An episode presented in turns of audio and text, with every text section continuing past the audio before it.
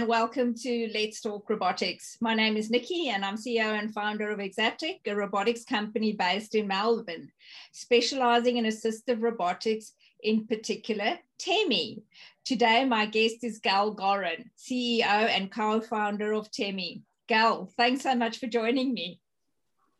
Thank you, Nikki, for this uh, opportunity to, to interview by you in this podcast. And listen, it's a great pleasure. So, as everyone that listens to my podcast knows, I specialize in people that work with robotics in Australia and all the people and, and stuff there. But considering I'm the distributor of TEMI, um, I think I have the right to bring in you that's now based in China. So, it's a great pleasure. so tell us tell us about the journey of the TEMI robot. How did this all happen? Oh, this is a it's a crazy journey, journey with a long story. But uh, basically, we started this journey in uh, Israel in 2016 uh, with a vision in mind that uh, we want to create a device that will be used for elderly care mainly. And uh, once we started to do the, the design and to do the marketing survey and to understand the elderly care industry, we understood something very significant. We understood that uh, uh, old people don't really want to use devices that are designed for old people. They want to feel young. They want to feel uh, capable. They don't want to use uh, the, the cane stick or whatever. And in parallel to that, we started to enjoy the product by ourselves. We started to feel that uh, this product can be used to, for many different kind of applications. And then we did some uh, a turnover. So in the first two years, um, Israel uh, had a big R&D team of engineers uh, creating the first models of TEMI. After about two years of designing, we felt that this technology um, can really work and can really do the job. So I moved, I relocated with my family to China. Uh, in order to start in parallel to the R&D process to start to see how we are going to manufacture it and uh, in order to, to go to the next uh, scale up process. Um, and over time, uh, China, you know, became a very significant uh, hub for us because we discovered that uh, in Shenzhen there are, there are great talents. Um, so we were able to shift the center of R&D also to China. And Shenzhen is probably one of the best places in the world to do complex manufacturing. You know, with, the, with one hour drive from my office, there is 100% of the supply chain, mm-hmm. which is uh, quite amazing. So currently from uh, China, we are, uh, from Shenzhen, we are running the global operations uh, all over the world, including Australia, of course. Um, and it's been a, a very, very interesting and challenging uh, journey personally and for the so what what what particular challenges have you faced um, going to china like i imagine now uh, being an Israeli, so no offense, that's been like a South African. I think there would have been a culture shock for everyone um, because we we regard it as quite blunt people. We don't mean anything with it. It's just the way we we come across, and um, yeah, I, I think the just just the cultural nuances would have been quite challenging. Yes, I think that any foreigner that lands in China will have a cultural shock. It's like uh, moving to to a different planet, uh, basically. And so for us as a family, you know, it was uh, it was very hard. I arrived with a three weeks old year boy in addition to his uh, two grown-up uh, sister and brother.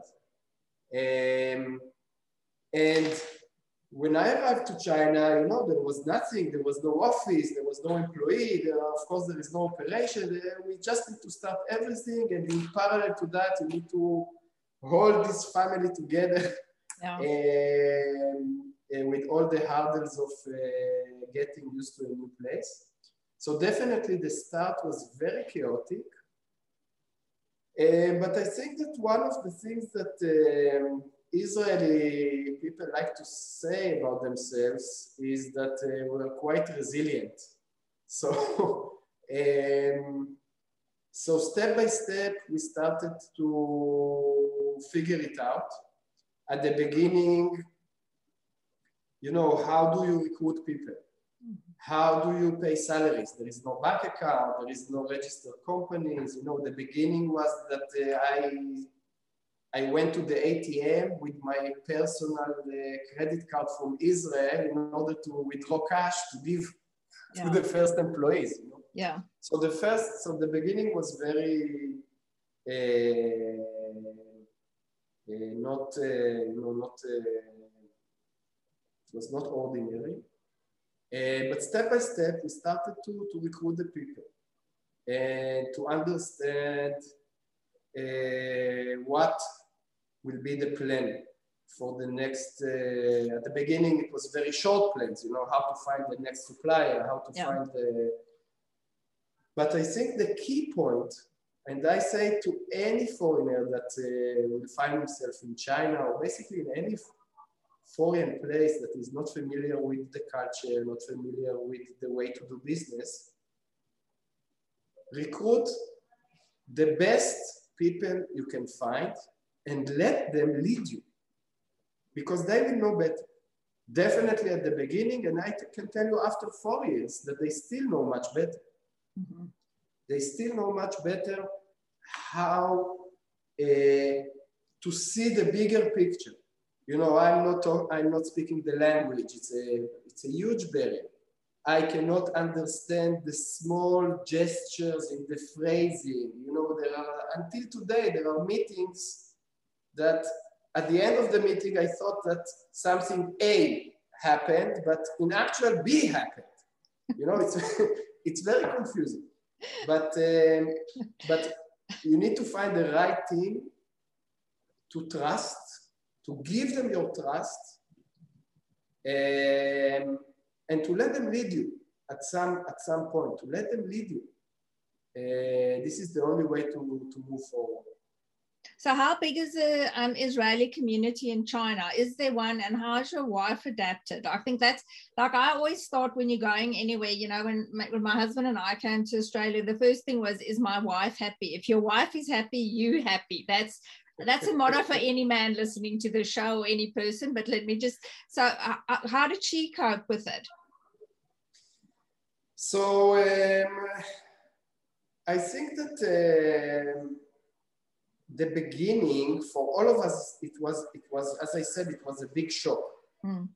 in our case because we came with the three weeks old baby basically it was eventually it was good why because it was the base you know she needed to stay home and to take care of him yeah. and this is something she would do anyways even if we would be in israel yeah. and she was very happy to do so my wife is a registered uh, nurse. She's expert in uh, breastfeeding and uh, pregnancy and labor. She's very connected to this field. So I think that the first uh, one and a half years uh, basically was very good thanks to that. Uh, and after that, you know, the, the, the only way to survive it is probably to find something that you love to do. Mm-hmm. Uh, and I think that uh, when you are when you do a, a, relo- a relocation experience, some of it, if you are not the one that you know that needs to work, some of it sometimes is to to accept it and to enjoy the fact that you have a little bit more freedom that you had before. Now, if you really understand it, you can do great things with that. I'm sure that at some point, you know, we'll start to get tired uh, from that. And then comes the third phase, which is starting your own business or, or developing your own uh, uh, new skills that these new uh, uh, opportunities can bring to you. I think that after the fourth year, if you establish it right, then you, you start to feel comfortable. Start to feel comfortable because you know you have your routine, you have uh, you're getting used to uh, the things that you do. I think that yes, you need you need to find the things that keeps you definitely occupied. Yeah, listen, I, I can't agree with you more. Like I, I know from my own experience of immigrating, you need to you need to get something that grips you at home. Your wife's obviously a highly intelligent woman, so you need to be intellectually stimulated, which is a little bit hard with young kids because you know you you're the primary caregiver. Are your children going to an international school or um, a, a, a local school? The the, the older ones are going to international schools. They have uh, three kids. One of them is 11 years old now. The other one is seven and uh, four years old. So the two older ones are going to international school. At the beginning, of course, it was also for them very hard. You know, they're in the international school to speak, speak mm. English, but they are not coming with the English coming yeah. from Israel. So. Yeah so the first uh, eight months uh, was uh, were very frustrating for them. You know, my my middle, my daughter, my seven years old daughter, she she's speaking continuously and endlessly. and she arrived to a class that she cannot even ask to go to the bathroom, you know, so it was very, very frustrating for her. But I think both of them, after eight months, something happens. Something magical happens, you know, with their brains. Yeah. And and they start to speak fluent English. You can hear my English. My accent is terrible. They're laughing on me. They're laughing on my English. You know, Dad, how come your English is so bad? you know. but the big bonus, the big bonus comes with the Chinese. Yeah. They are speaking amazing Chinese now, in, in addition to the English. So, so they, when I they... go with them on the streets, you know, I, I'm asking them, can you ask this uh, guy to do this and that? You know, they speak English and I feel so, so stupid. Listen, I love it. So they're trilingual. So Hebrew, English, and Mandarin, like they'll be world citizens. Yeah, problem now is that they are mixing every sentence with these three languages. You know, yeah. nothing is filled. it sounds like a zoo in your house, Gal, like anyone else's. so, listen, how big is your team worldwide with Temi? You know, so obviously, do you, do you still have people in Israel doing some R and D or any work there? Yeah, so the Israel in Israel we keep the, the core engineers, yeah, uh, innovation is uh, based in Israel and some uh, and senior management. Uh, in USA, we have a small office that doing marketing, sale, and customer support. And currently the center of mass is in Shenzhen. We have about uh, 70 uh, employees, half of them responsible for R&D and engineering, the rest responsible for production, global marketing, sales uh, in China, finance, operation, everything else that, uh, that this kind of company requires. Um, and we are keeping, uh, we keep expanding. Our way to expand globally is not with the, as a small company, you know, is not with our in-house employees. The way for us to expand is to work with the people like you, which are experts in their fields, experts in their local markets, and uh, we work with them uh, closely in order for them to succeed in their local uh, markets. So, how many distributors do you have worldwide, and are you looking for more? So currently, uh, we are working in about uh, 20 countries around the world. Uh, we're working, of course, in the China mainland, but also in uh, Hong Kong, Macau, Taiwan, South Korea, Japan, Australia, of course, Singapore, Malaysia, Indonesia. Um, we recently have uh, new distributors in the Middle East, in UAE, Morocco, Germany, UK, Netherlands, uh, France, USA, France. We are negotiating now. Yeah. Uh, I hope to we will have it soon. Canada and Brazil, and of course that we are, we want to keep and expanding. I think that right now the company and the product are in uh, this point that the product is uh, is matured enough um, and we already have all the certifications to sell uh, in Europe, in USA, in the rest of the world, you know, safety certifications, consumer certifications. Um, and yes, we, um, we definitely want to keep and uh, expand our business worldwide. So in terms of telepresence robots, like um, what do you think is the best feature of the Temi robot? I think um, Temi, Temi has, uh, let, let's say that Temi has four main verticals. The first one is the telepresence, as you said, which is uh, significantly important uh, for a machine that's supposed to give remote services. Um, the third, the, the second one is um, uh, is that this system is fully autonomous. It means that it can go from any point A to any point B, and the idea is to let the user to do minimum activities in order to get Temi from point A to point B. Uh, the third thing is the smart assistant. Uh, is built in a way that you can replace the smart assistant. So smart assistant, it doesn't mean only that Temi can speak now fluently in Mandarin or in Spanish or in English or in Japanese. It's not only about the language, it's also about the services that you can consume with your local smart assistant.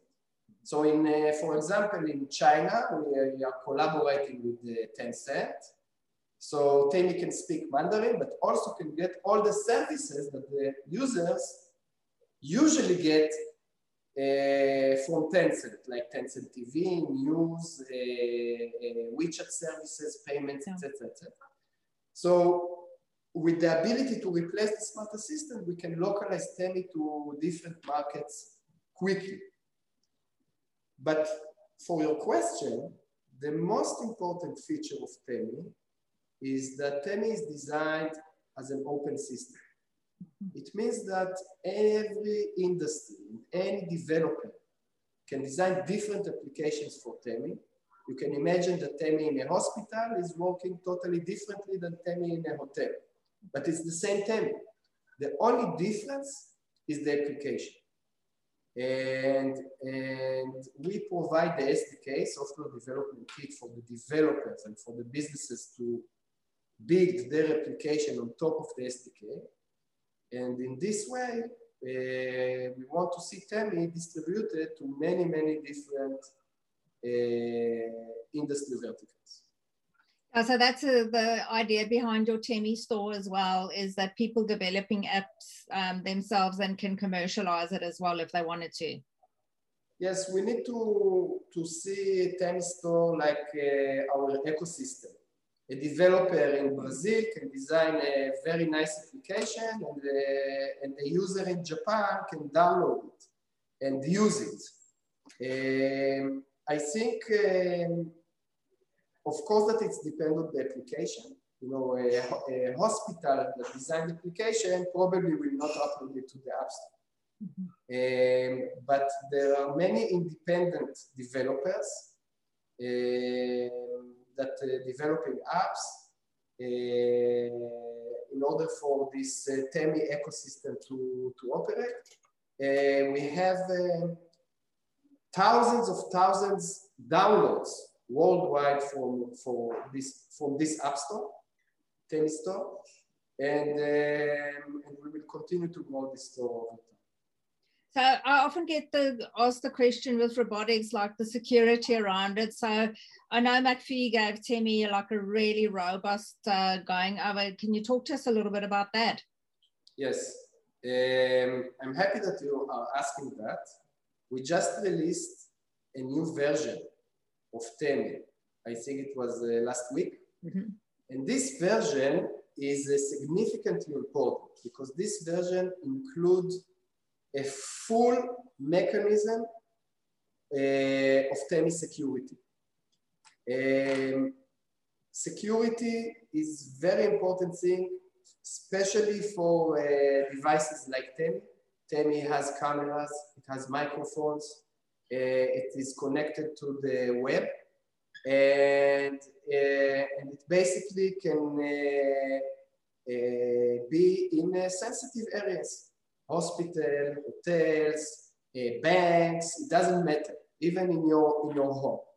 And the last thing that you want that will happen is someone will be able to hack it.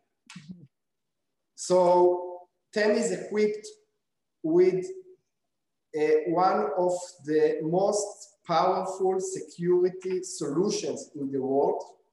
Uh, and it is monitored 24 hours 7 uh, worldwide um, and we can detect any network irregularities from of all the things that are uh, online and connected to the network. Um, and this is a, a, a solution um, that uh, was required by many enterprises that are using Temi, which are connected to their intranet uh, networks.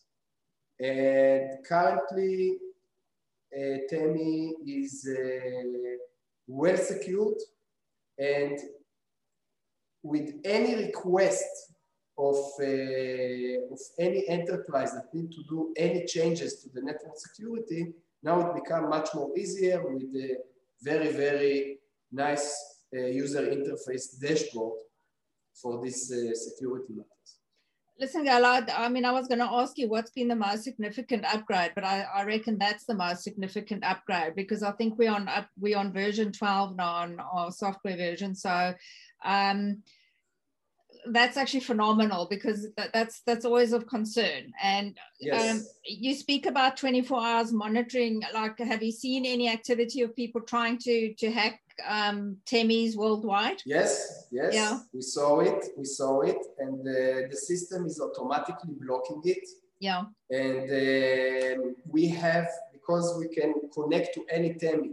Yeah. Around the world, we can analyze what's the issue, and sometimes, sometimes you find out that the the owner of the Temi needed to configure it in some way in order to to meet his network requirements. So we can, for every specific system, we can change the, the permissions in order to meet his requirements. And if we, and the system, once it detects that there is something unusual, it's immediately blocking all the uh, communication and we get a notification in order to, to handle that. Um, we can see a worldwide phenomenon of uh, uh, hacking um, tries into IoT devices. And the Temi is another is a, another IoT device, and we need to make sure it is protected with the best technology available. So, do you notify the Temi owners then that their their Temis have been there's been a hack attempt? Yes. Yeah. Okay. Yes. Okay. Yes. Well, basically, basically, basically, we the first thing that we do is block this communication. So probably the, the owner will understand that something will, is wrong, but yeah. we will proactively uh, contact him. Yeah. Okay. Well, yeah, because I mean, you you know obviously know in which country it is because uh, all your distributors work with you in terms of like where the Temi's on, and we we've yes. got contact with the owners as well.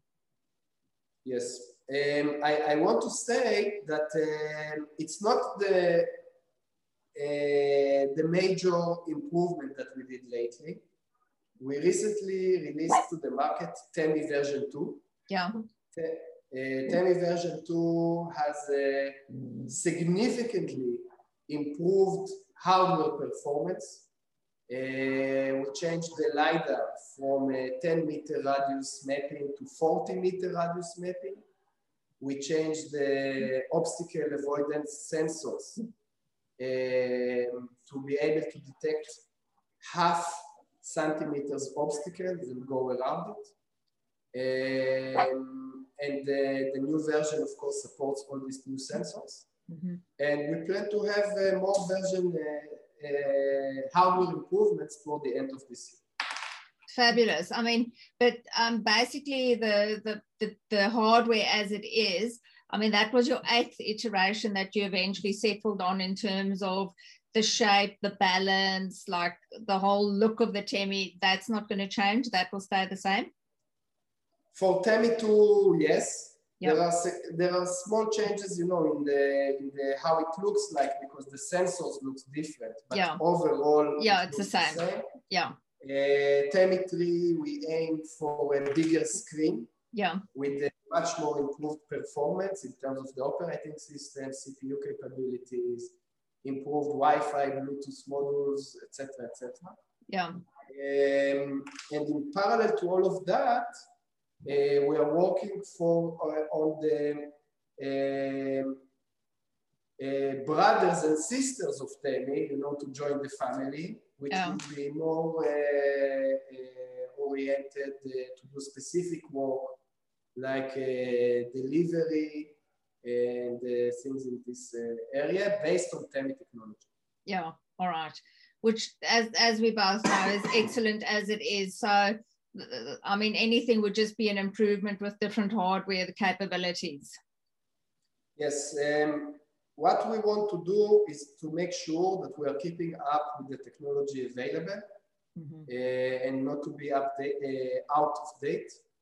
Uh, and this is, and for hardware company, it's it's you know it's not easy because once you replace hardware component, probably you will need to replace other hardware component around it. Yeah. But uh, for us, what is important is to make sure that uh, if, uh, if we want to be the number one service robots in the world, you always need to bring to the customers the number one technology available in the world. Uh, otherwise, you will lose this race. Yeah. Uh, so we are investing a lot of efforts of R&D and engineering and designing in order to improve Temi from batch to batch. Listen, I mean, you're competing in a in a highly competitive market in China because uh, they've got the 2025 robotic like immersion that you know like their adoption rate of robotics is phenomenal worldwide um, how's how's it been accepted in China? So China, so you're right. China is a very highly competitive uh, arena for robotics because they're adapt they're amazing adoption rates. They love technology. They love to interact with devices. They love to provide digital services, uh, which is great for us. Um, the competition is good. It's good because even if it's a, you know, it's, there is a high competition, um, the entrance bar for this market is very high. Mm. So even if there is a, there are competitors, you know, the market is still huge. There is room for many players, but we know very well our competitors. We know very well what they have to offer. And we are very, very confident in the package that we are providing. There is no robot that can compete with Temi on the price versus performance curve. There is none. And robots in the same price of Temi uh, are performing much worse. Mm. And robots with higher price are just not acceptable very well in the market. So I think that Temi is in a sweet spot on, uh, on this graph.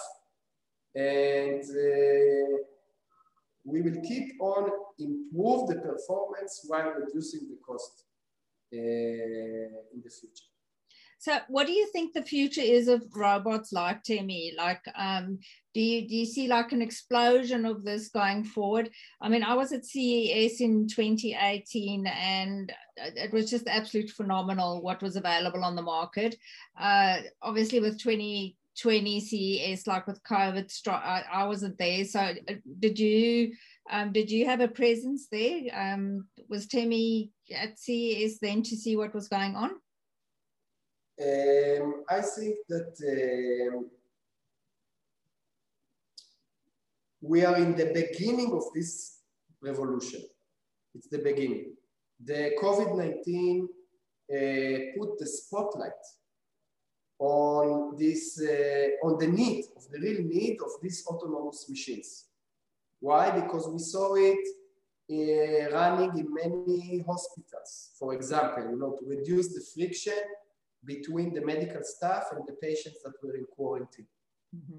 And once this happened, other industries suddenly started to see this value, how to give a remote service, how to give a autonomous tour guide, how to, you know, show a, a real estate uh, apartment for sale without the customer that uh, will need to come to the to see, you know, uh, in real time, that yeah. can do it remotely. And there are endless use cases. Yeah.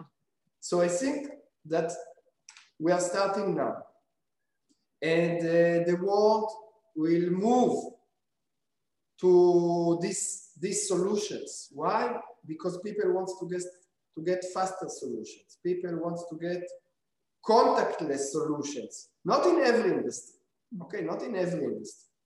Um, and I think that the companies that will lead the market in 21 and 22, which, we, which are the years of the early adoption, will probably lead the market for the next decade. Yeah. Um, because there is definitely endless applications that you can do with autonomous service robots in the end. Yeah. Yeah, I agree with you. I think you've hit the nail on the head. It's the early adopters that are, um, you know, like they, they're willing to trial new technology. If the technology is there anyway, why not use it? Yeah. yeah. So, Gal, in closing, um, any any closing thoughts on on from your side? Um, you're going to be in China for the foreseeable future. I'm sort of assuming. How often do you get back to Israel? Uh, actually, since the the the COVID uh, started, we haven't been to Israel, so it's uh, about one and a half years from now. Uh, one and a half years from now. Um, I hope that we will be able to go and visit uh, at some point. The kids are missing their grandparents. Yeah. And the grandparents are missing the kids as well. Yeah. Um, but you know, the China is being good to me. Um, I think that we will stay here uh, as long as it is needed. we feel that uh, our mission here uh, uh has, uh, has been accomplished. Yeah. And uh, it will take some time, but we're on the right. Yeah. Sorry, you can hear my dog in the background. She's an opinionated little toy poodle. So now, Gal, if anyone's going to relocate to China or thinking of doing business there, um, uh, is it a bit presumptuous of me to say that they can contact you and get some tips on, on how to do this? I'll be very happy to, to help uh, if I can, definitely. Man, that is so generous of you and so nice of you. So, Gal, thank you so much. I can't thank you enough for your time. It's been an absolute pleasure speaking with you. And to our audience out there, um, I'll put Gal's email address in the in the show notes, and feel free to reach out to him if you're ever in China or need any uh, advice on relocating there. And I'll see you next week uh, for another episode of Let's Talk Robotics.